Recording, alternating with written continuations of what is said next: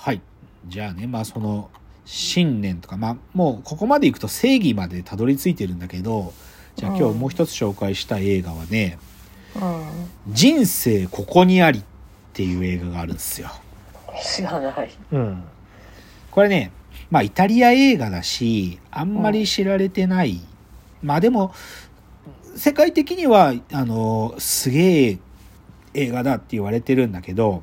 うん。これはね、実話を元にした映画なの。まあ、どっちかというと実話をベースにしてるというよりか、本当にこういうことがあったっていう話なんだけど、で、2008年に公開で、えっとね、映画の雰囲気は、さっきのチョコレートドーナツは、やっぱりかなりシリアスな話。シうんリアスっていうか、いや、その、ルディとポールとマルコの3人の暮らしっていうのはすごくあったかく描かれるけど、それ以外のシーンっていうのは本当にこう、胸が痛くなるようなシーンも多いから、こう、悲しい、悲しい側面がちょっと強調されるんだけど、この人生ここにありってね、書き方としてはコメディ、ドラマコメディみたいな感じ。ちょっと笑いながら見れる。笑って泣いてみたいな感じなんだけど、うん。で、どういう話かっつうとね、これ、うん。これは1980年代のイタリアの話で、うん。あの。ね、バザリア法っていう法律ができてね、イタリアで。これ何かっていうと、精神病棟っていうものを撤廃しようっていう法律なのよ。え、どうどういうこと？つまり、精神病？うん。精神病患者たちってのは、ある種の隔離施設みたいなところにずっといさせられるっていうのがそれまでだったわけじゃん。なんだけど、ある種の人権意識だとか、もしくはそこまで彼らに予算を避けないっていう財政上の理由とかもいろいろあって、だからバザリア法っていうのができてね、その脱施設化、その精神病棟っていうものをもうそういう施設としては持たないっていう、そういう法律ができた時の話なのね。でじゃあね、じゃあ実際、その、みある意味放り出された精神病患者たちってどういうふうに暮らすことになったかっていうと、じうんまあ普通に考えたら家族たちと暮らすはずじゃん。け、ど家族たちもいや無理なんだよって話になってどういうことしたかっていうとね、あのユニオンっていうのかな組合みたいなのを作って、なんちゃゃら組合1980とか確かそんな名前だったと思うんだけどなんかそういう組合を作って結局精神病の患者たちが一個のとこに集まってそこで、なんていうかな公が運営するなんかか施設じゃないんだけど結局は組合が運営する精神病患者たちがいる施設みたいなことになっちゃってたわけよ。いや、まあそうなりますよね。そうなっちゃってたの。うんっていう、そういう社会状況の中で、じゃあどういう物語かっていうとね、なんていうか、労働組合活動を一生懸命やってるある男がいるのよ。で、その男がね、その労働組合活動の中でちょっと下手こいて、ある意味、ちょっと、まあ、クビになるっていうか、組合の中心から外れてくれって言われて、で、ここ行ってくれって言われたのが、そのある精神病患者たちが集まってた、そのユニオンのところの、そこの施設の管理っていうのを、まあ、お願いされていくことになるわけ。うん、で、そでそいつはもともとその精神病患者の人たちなんかよく知らないんだけど、行ってみて、その彼らとコミュニケーションしてみると、なんていうかな、最初は全然受け入れてもらえないわけ。うんで、で、その精神病患者の人たちは毎日何してるかっていうと、なんていうかな、補助作業っていうのなんか紙を折ったりとかさ、うん、こう、別にそれは彼彼たちがやらなくても済むことうん、を、まあ毎日やってるのよね。で、別にお給料も、本当にお給料もらってなかったんだよね。だってもうそこにただ施設にいるだけっていう感じ。なんだけど、で、それでその主人公がそこの彼らと喋っていくと、なんていうか、まあ彼らの人となりも分かってくるし、面白い、やっぱり。面白い。みんな、面白いんだよ。なんか、境遇はいろいろ不幸な境遇があったりしてさ、なんか兄ちゃんが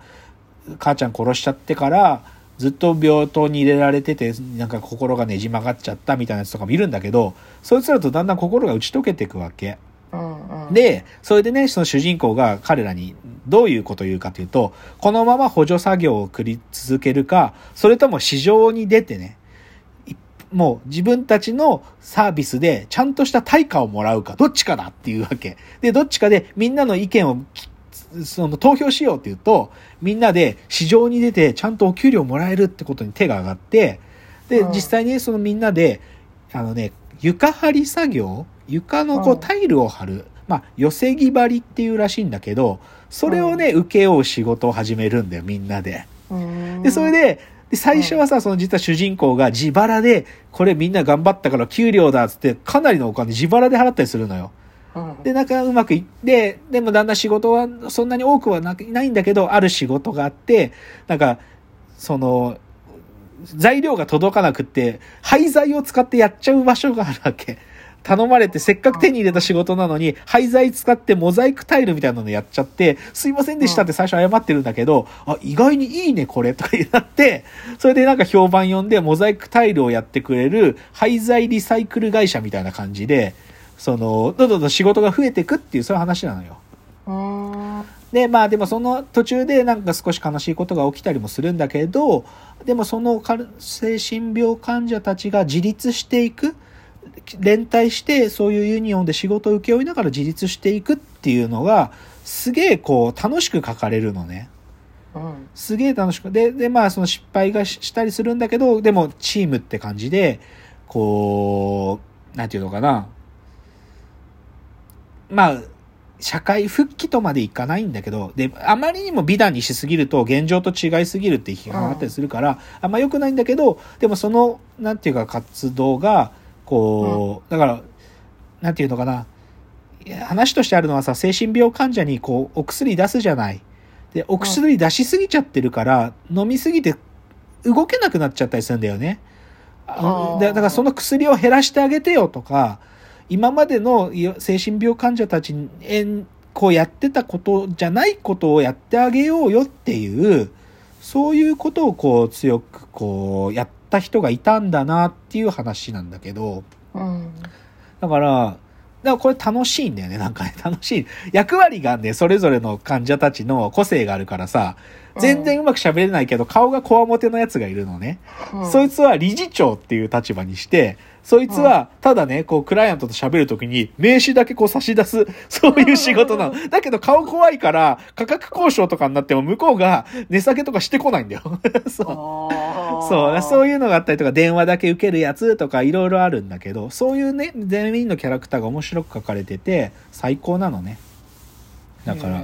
そういうこの人生ここにありって、これもね、なんていうか、こう、まあでもその一人の人が、そういう境遇の人たちと、なんかこう、独立していくっていう強いやっぱ思いがあるから起こったことみたいな、そういう話で、いい映画。実話を元にするあ、もう完全にこれ実話です。実話だ。こういうことがあったんですよ。へえんだからね、これも Amazon プライムで見れるんで、ぜひって感じかな。いや、でもさ、なんか、